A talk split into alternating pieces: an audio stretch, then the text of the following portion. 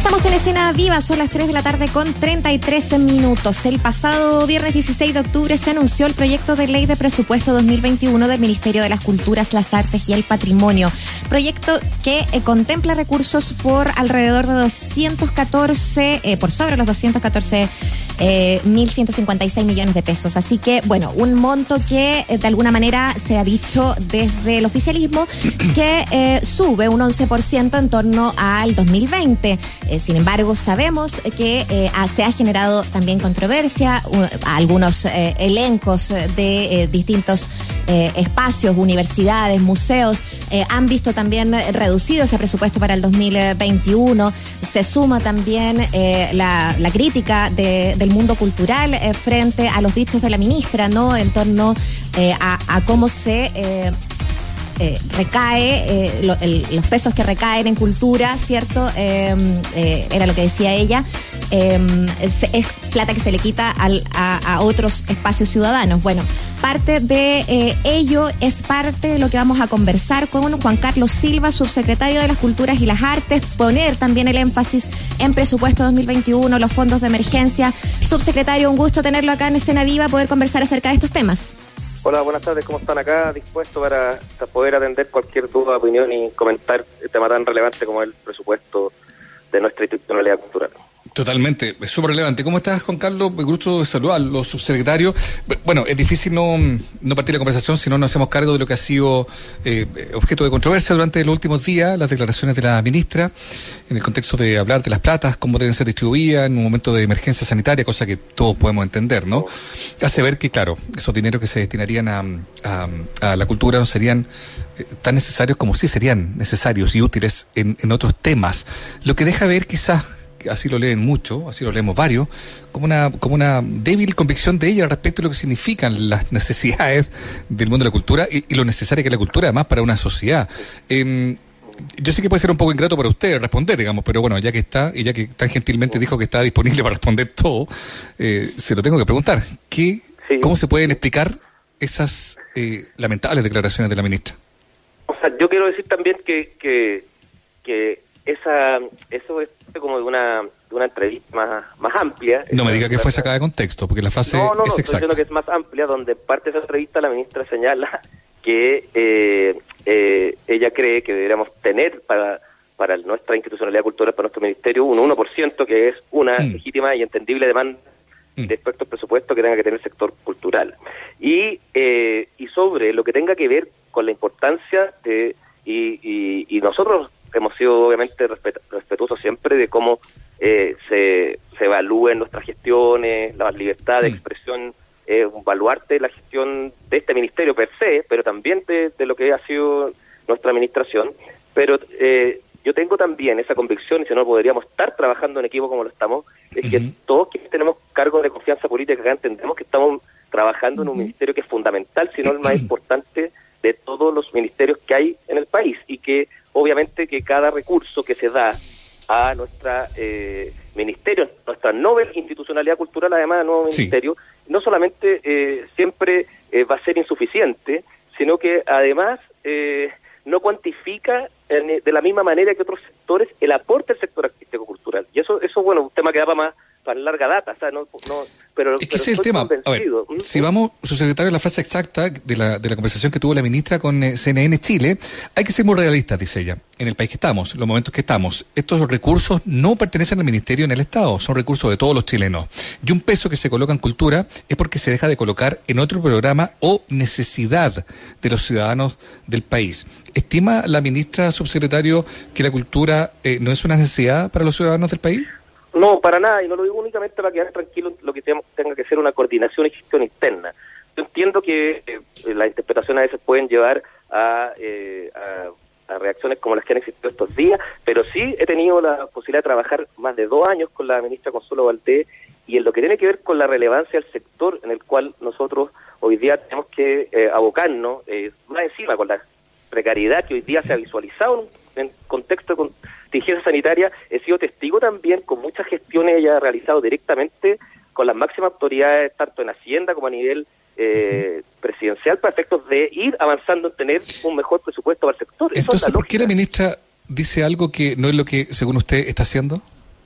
yo siento que lo, que lo que sí se puede eh, eh, entender que las formulaciones presupuestarias de los presupuestos de la nación se tienen que distribuir en 29 partidas eh, presupuestarias, pero eso no quiere bajo ningún punto de vista decir, y yo así también lo entiendo en el trabajo diario que me ha tocado ver con la ministra, que los recursos que no se a cultura sean más necesarios para otra institución o para otro tipo de eh, destino viene bajo ningún punto de vista. Entonces, entonces la ministra se explicó mal, se equivocó, tuvo un furcio, se le enredó la lengua, ¿qué fue? ¿cómo lo entendemos?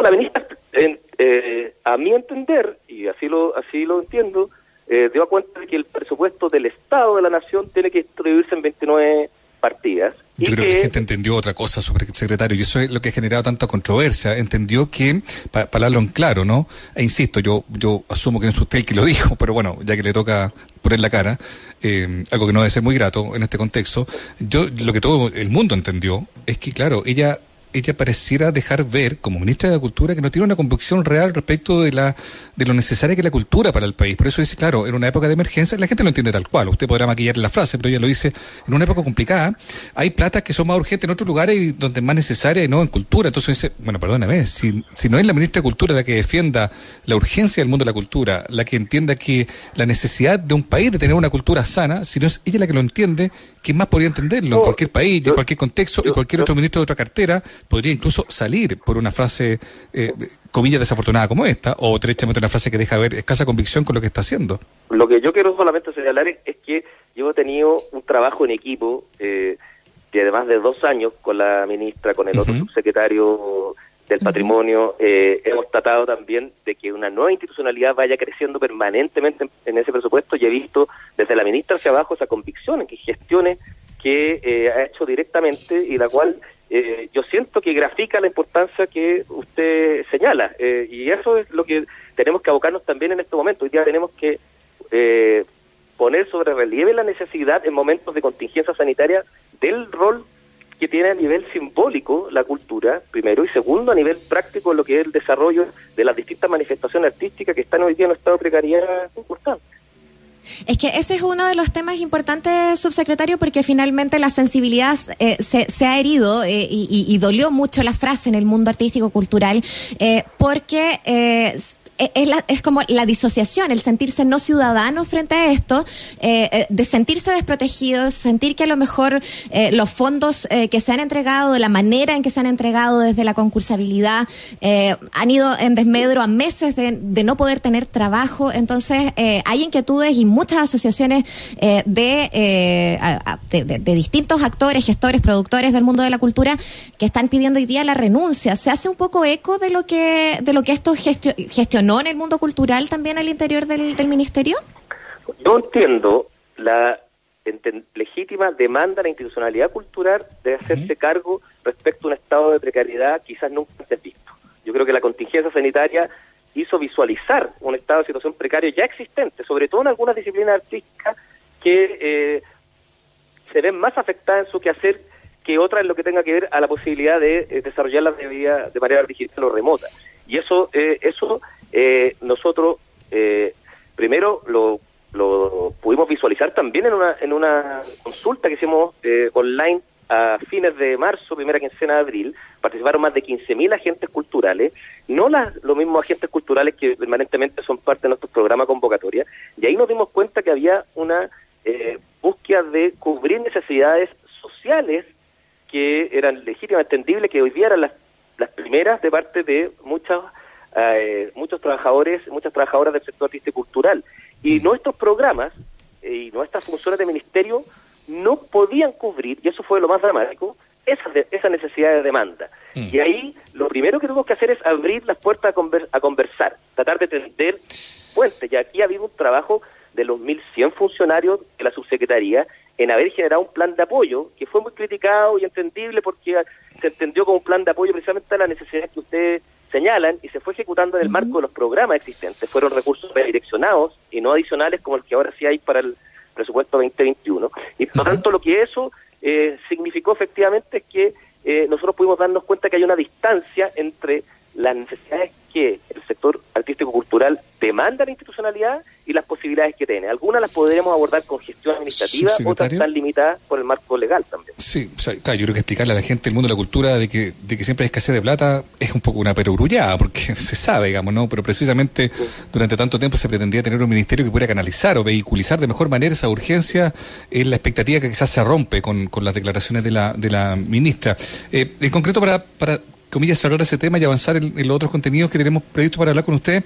Em, ¿Cómo se sostiene la presencia de la ministra cuando gremios eh, transversales del mundo de la cultura exigen su renuncia? ¿Ven eh, imposible que siga eh, en el cargo alguien que, así como se entiende, ¿no? a partir de la frase que ella dijo, no tiene una convicción respecto al mundo de la cultura? Y segundo, ¿por qué ella no asistió a la Comisión de Cultura de, la Cámara de Diputados hoy día, tomando en cuenta que había sido invitada para aquello?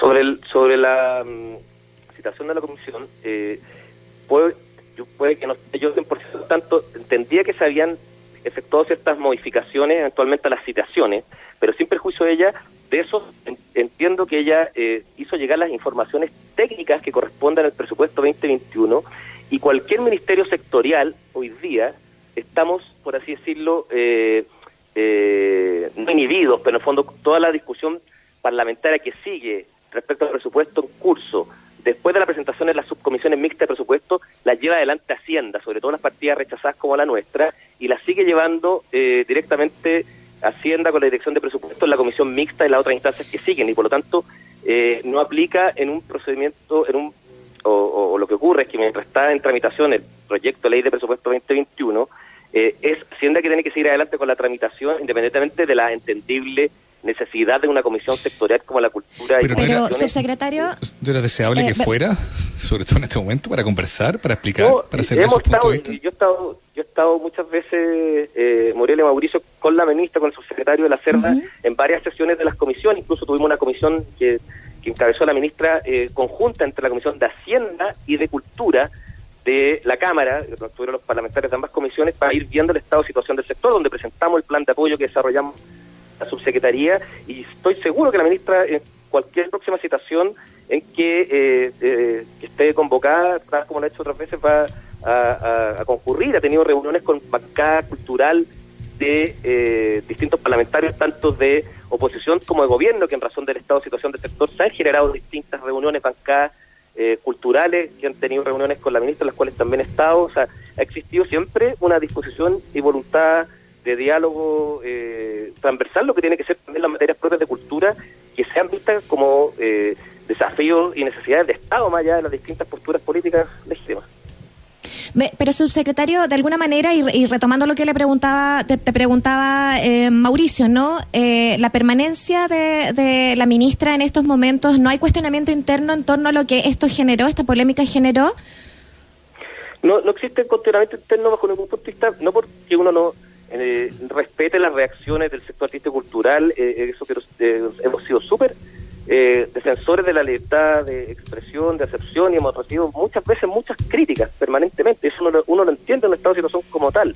Lo que lo que existe es que nosotros en momentos de, un estado de situación como, como el actual, me refiero a la tramitación de un presupuesto 2021, una necesidad del sector, es la obligación de redoblar esfuerzos de coordinación y cohesión como lo hemos venido teniendo hasta ahora. Yo lo, quiero recordar que la ministra Consuelo Valdés fue de las primeras autoridades ministeriales que abogó por lo que tiene que ver con la defensa de los derechos humanos en pleno estallido social, lo que no era fácil eh, hacerlo de manera eh, eh, pública, una persona con experiencia vasta en el sector cultural, con mayor énfasis en lo, patrimonial, pero en la gestión de, distintos espacios, la dirección de espacios, además, de haber siempre tenido las puertas abiertas para poder eh, recibir a quien lo haya solicitado, me ha tocado tener una gestión muy coordinada, muy cohesionada y es a lo que nos tenemos que abocar, creo. Eh, estamos conversando esta tarde con el subsecretario Juan Carlos Silva, subsecretario de las Culturas y las Artes, eh, a propósito de eh, el tema presupuesto 2021, ¿no? pero finalmente, quizás para ya finalmente poder cerrar este tema de los dichos y la polémica y poder avanzar en más temas del presupuesto 2021, ¿hay alguna no sé, eh, reflexión interna en torno quizás corregir o sobre explicar eh, de parte de eh, ella, de la cabeza, porque entendemos que quizás, y volvemos a lo que decía Mauricio, es bastante ingrato que lo tenga que hacer usted. No, o sea, yo estoy yo estoy en, eh, en el fondo eh, con la mejor disposición de abordar estos temas y no, no, no ha sido bajo ningún punto de vista, lo hago porque entiendo que es una temática de, de interés en, el momento y uno tiene que mantener eh, los compromisos, sobre todo de, que hayamos eh, pactado, según recuerdo, como tener esta instancia incluso antes, subsecretario, ¿el tema es si ella va a pedir perdón o va a corregir su dicho? Yo creo que, o sea, lo que sí puedo decir es que eh, por cómo ha sido la convicción de actuar de ella antes, en el fondo va a quedar clarísimo el desafío que ella misma señala en esa entrevista de que tenemos que ajustar a un 1% de eh, presupuesto en cultura a mediano o largo plazo, que nunca eh, un peso en cultura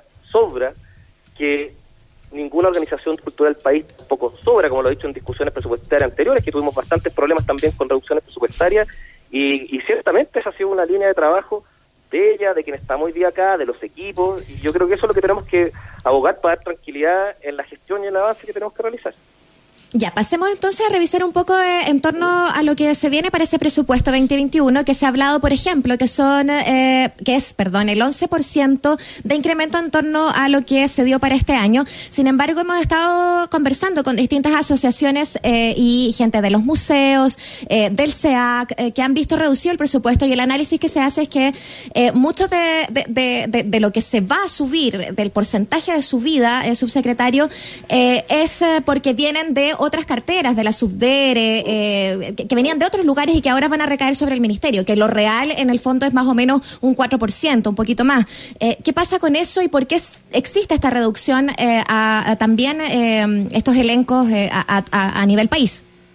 Sí, sí, eh, yo, yo o sea, creo que es importante que, que nosotros precisemos que, que hay que hacerlo sumamente como correcto, transparente y directo en lo que ha sido la tramitación presupuestaria o el, el proyecto de presupuesto para cultura. Y efectivamente, eh, si uno ve cómo fue la presentación que, estuvimos con, con, la ministra y el subsecretario de Patrimonio en la subcomisión mixta de presupuesto, nosotros, eh, si bien a nivel de cifras de DIPRES aparece el Ministerio de la Cultura, el Arte y el Patrimonio como el cuarto que más crece nominalmente, eh, inmediatamente se expuso que gran parte de ese crecimiento obedece a una consolidación del presupuesto público en cultura que estaba en otras carteras.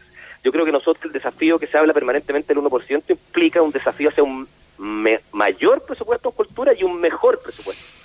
Y en ese en ese último concepto, el consolidar presupuesto público que existía en otras carteras, como eh, la Subdere, como Conadi en el caso del patrimonio, como eh, el Museo Interactivo Mirador, en el caso que anteriormente está en Mineduc, y el CNTV, con mayor razón, para el ámbito uh -huh. audiovisual, son parte de las cifras que explican ese apoyo y nosotros permanentemente lo hemos reconocido y expuesto así en todas las instancias públicas. Creemos que eso es fundamental. Pero, subsecretario, ¿Mm? una cosa es consolidar, distintos, para, para, explicarlo en simple, para que la gente no se complique, como una cosa es consolidar los presupuestos de distintos lugares y otra cosa es decir que, que aumenta el presupuesto. O sea, técnicamente no, pues entonces son una nueva forma de evaluarlo, digamos, ¿no? No, lo que ocurre o sea, porque es si no uno puede creer razonablemente de que se intenta hacer creer de que, de que ha crecido en un 11% cuando en el fondo se están consolidando presupuestos de otros lugares, digamos, ¿no? Entonces que se compare con el presupuesto del año anterior, ¿no? Y sea así, sí, el aumento sí. de 4, no de 11. Si no hace crecer artificialmente la cifra. Si uno hace análisis, y lo pasa que no es... La cifra es la oficial que entrega eh, DIPRES para todas las partidas del presupuesto. Obviamente uno inmediatamente, y la, y la discusión eh, presupuestaria en la comisión mixta nosotros expusimos abiertamente que gran parte de ese aumento se explicaba uh -huh. por esta consolidación. Okay. En lo que tiene que ver con los pro, lo programático, y ahí uh -huh. es lo fundamental, que es muy técnico, pero son hay un subtítulo que se llama subtítulo 24 en todas las eh, leyes de presupuesto los ministerios, las subsecretarías, que uh -huh. es finalmente el presupuesto que se transfiere al sector privado, que es cuando se transfiere a organizaciones culturales, que ustedes eh, anteriormente refirieron que algunas de ellas tuvieron alguna reducción, y las que se refieren al sector público. El, las transferencias al sector público, perdón, lo técnico, son los programas uh -huh. presupuestarios que ejecuta el propio ministerio, en este caso la subsecretaría. Y en un contexto donde el ministro de Hacienda nos mandató a todos los subsecretarios de todos los ministerios a formular un presupuesto distinto, base cero, en tres escenarios presupuestarios, que era 80, 85, 90, el presupuesto del año en curso, al lo que se refiere a la Subsecretaría de la Cultura y las Artes, logramos superar todos esos tres escenarios y tener, salvo en el caso de los programas de elenco, una continuidad programática, sumarle el reajuste, el reajuste para eh, tener continuidad y además inyectarle recursos por, el, por este fondo adicional de 8.700 millones que nosotros tenemos que distribuir en los programas ya existentes para el 2021. Eso es menos práctico y en lo que ustedes se refieren es lo que yo entiendo que hago como un aumento más directo, lo mismo que ocurre con el fondo audiovisual, que aumenta 12%, no porque tengamos que transferir recursos a ninguna otra institución, para que se ejecute igual como se ejecuta años anteriores, eh, y, yo entiendo que Mauricio conoce un poco la lógica porque estuvo en el Consejo de la Música que tiene una lógica operativa similar. Sí, una, lógica bien burocrática, la verdad, ya que lo mencioné. Sí, es, bien burocrático. Oiga, subsecretario, eh, ya, y para, para ir entendiendo lo que va a suceder también con, eh, porque esto no está cerrado, el presupuesto, como usted habían dicho, em, eh, en el fondo se, todavía se está tramitando, ¿no? Quizás eh, dadas las circunstancias eh, sea la, necesidad también de eh, efectivamente hacerse cargo de las necesidades y, las inquietudes de un sector que se ha sentido bastante herido por, por lo sucedido en los últimos días, de poner quizás un pie más firme para poder exigir un, presupuesto mayor al que el que se está abordando. ¿Lo ve posible? nosotros nosotros creemos que obviamente tenemos que apostar a un presupuesto sector eh, cultura a desafíos de corto mediano plazo también. O sea, hoy día eh, yo no puedo saber cómo irá a terminar la tramitación del presupuesto cultura, fue rechazada la partida, eh, y, lo que sí puedo decir que a diferencia de dos años anteriores donde hubo algunas organizaciones muy puntuales que vieron reducida en un 30 y 20% sus presupuestos y posteriormente se repuso en la discusión presupuestaria, este año fue eh, una medida que se enmarcó dentro de esta formulación base a cero el presupuesto, que no aplicó a nuestros programas presupuestarios que ejecutamos, pero sí aplicó a estas organizaciones. Yo, nadie quisiera que tuvieran que ajustarse en un 10 y 15% como ocurrió con algunas de ellas, pero están ahí organizaciones de son parte de la primera dama, como Fogia, Artesanía, además que de las otras organizaciones que permanentemente eh, tuvieron problemas los otros años, como fue Teatro Amil, Matucana, eh, eh, Balmacea 1215 y otras. Entonces, eh, ahí eh, hay que ver cómo transcurre la discusión eh, presupuestaria y la tramitación, si se ocurre una discusión similar a los de años anteriores, nosotros estamos con la partida rechazada y apostamos que se pueda reponer.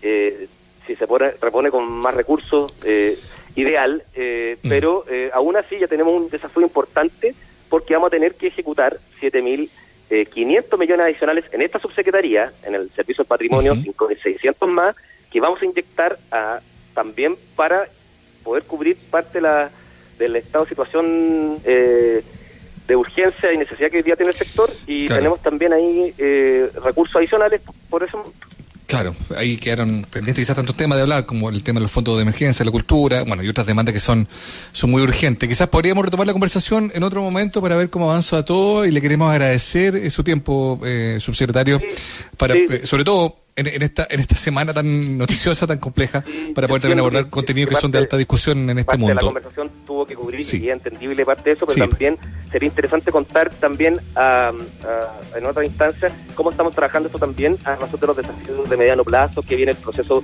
eh, constitucional en curso, el rol que tenga que tener la cultura también ahí, la disciplina artística, creo que es fundamental. Quedamos comprometidos para otro momento. Entonces. Claro, ¿le parece, subsecretario? Y otro día nos metemos en esos temas. Sí, que no haya alguna frase que nos, que nos obligue a preguntarle de algo distinto. Eh, buenas tardes, muchas gracias. Que esté bien, buenas tardes.